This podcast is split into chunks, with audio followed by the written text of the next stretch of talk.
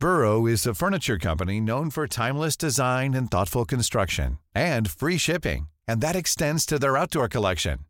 Their outdoor furniture is built to withstand the elements, featuring rust-proof stainless steel hardware, weather-ready teak, and quick-dry foam cushions. For Memorial Day, get 15% off your Burrow purchase at burrow.com slash ACAST and up to 25% off outdoor. That's up to 25% off outdoor furniture at burrow.com slash ACAST. When you're ready to pop the question, the last thing you want to do is second guess the ring. At Bluenile.com, you can design a one of a kind ring with the ease and convenience of shopping online. Choose your diamond and setting. When you find the one, you'll get it delivered right to your door. Go to Bluenile.com and use promo code LISTEN to get $50 off your purchase of $500 or more. That's code LISTEN at Bluenile.com for $50 off your purchase. Bluenile.com code LISTEN. Well, Declan, I know you love a challenge. Uh, this is kind of a, a very different challenge uh, for you, but uh, a very important one. Uh, tell us about what you're what you're doing. Yeah, Trevor. Uh, thanks for, for having me on. Um, I think what's happened is that um, in September this year uh, or in August, my mother went into the Mercy Hospital and she sadly passed away on the 7th of September. But I think that um, the treatment that she received in the hospital uh, was was extremely good um, from everybody there, really, uh, from the security guard right through to the catering staff, the cleaning staff, nursing staff, the medical teams, all of them. Um, they really worked really hard to give her care that made the few weeks that she was in there very dignified and very humane, really. Mm. And uh, they treated us as a family as well. Myself, two sisters, Jolene and Paula and Kenneth, uh, my brother, um, really, really well over that time. So we felt that uh, this year, especially with the fundraising activities for the, the charities seriously impacted yeah. with COVID, that we just try and see if we could do something small to try and see if we could help raise some bit of funds for, for the charity. So what we've decided to do is is to do a, a virtual 5k over two weeks. So hopefully it'll it'll apply to anyone that wants to do it.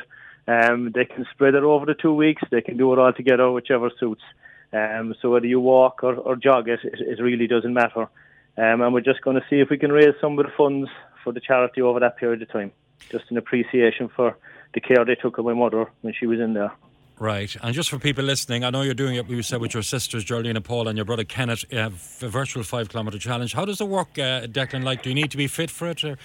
No, I think Trevor, what it is really is it's it's look, it's just a fun thing. It's um, it's literally if you want to walk hundred yards a day for the, for the two weeks, then mm-hmm. do it. If you want to walk it all together, if you want to run it, um, whatever you want to do, really, what it is is just giving us a platform to try and see if we can get some level of funding raised for what we feel is a really worthwhile charity, um, and equally just an appreciation from us to the hospital for the care they took of my mother during those two weeks. So. Um, all I would say is that we're, we're, we're saying the first two weeks of December, so mm. for people to just, during that period of time, cover 5k in whatever way they want, um, maybe take a photograph tag it to the Mercy Hospital Foundation, um, and if they can, to, to, to, make a donation on on the on the site. Uh, I think you can put those details up on the 96 um, website afterwards, if you if you wouldn't mind. Okay, and you just might mention what's the what's the website again, Dak? So so the website is um, is www.justgiving.com um, backslash campaign backslash 5k for Lena Daly. But if you go to the Mercy Hospital Foundation website, you'll see a link for for the event there. Okay, and we'll have this interview up on our podcast after the show as well later, just to just to say. And uh, the, I suppose the exciting part of it as well is uh, Declan. The challenge is open to all ages, all abilities, and I believe you can you can take part uh, obviously anywhere in the world. Absolutely, Trevor. I think it's it, look with the, with the time we're in, it's COVID nineteen and the restrictions that imposes on people and maybe organising big numbers in any event um, gone. I think you can do it anywhere you want. So I'll be probably doing it up in the top of my park here over the two weeks of December. So um, and so anywhere you can do it, whether you're walking, as I say, running, pushing a tram, whatever you want. So you can do it any time during that two week period. That's great, and uh, I wish you all the best of luck with it, uh, Declan. Certainly uh, a, a, great challenge and for a great cause as well. Uh, just separate matters, Declan. Thanks, Trevor. Uh, ju- just on uh, Cork City, I know yeah. that you know you're passionate about Cork City. Um, what have you made of what's happened? I know it's difficult for all sport, but what have you made of what's happened for Cork City this year? Yeah, Trevor. Look for Cork City. like I'm a fan, like everybody else that goes out to the cross and supports the team, and it's it's been a really difficult season for, for anybody supporting them and for equally for any of the players or for the management that's been involved. Um, it's it's really difficult and it's really hard to see us going back down into the first division. But mm. um, I think, look, uh, I'm positive guy. I'm I'm I'm hoping we'll be only resting visiting there and we'll be back up again next year. Uh, I think I think it's been it's been a season of, of real change in the club. I think when you look at it, we've had three different managers probably since since August of last year. Mm. Um, uh, before that, we probably had three managers over the course of nine years. Like so, yeah. so I think it has been a huge change. And and, and I had a quick. Uh, I suppose I, while I was sitting uh, at home, I was looking at the last team that played in the season last year and the last team that played this year, and like we've effectively would have had probably four people that played in the two games. Um, and we had probably five or six new entrants into that first 11. So it really has been a difficult period. Mm. Um, and I think uh, in the background, we all know that there's discussions as well about the, the ownership of the club and takeovers of the club and everything else. And I think that uh, all of those things are a really, really difficult environment to, to try and play um, coupled together with the fact that Turners Cross was always a difficult place to come to. Mm. And when you have no fans there, our fans are probably, in my view, the best in the country. So yeah. uh, when you haven't got that number of people out there on the cross on a Friday night, I think it's not the most intimidating of venues to come to for opposing teams um, this year. So hopefully we can get back to some bit of normality next year um, with the ultimate target of trying to get back into the Premiership as quickly as possible. Yeah, do you, do you see um, Colin Healy being offered a job uh, going forward, uh, Dick? Well, look, I suppose for me, uh, I'm probably biased because I, I actually have great time and belief in, in, in the guys that were there, Colin Healy, the Alan Bennett the, of this world.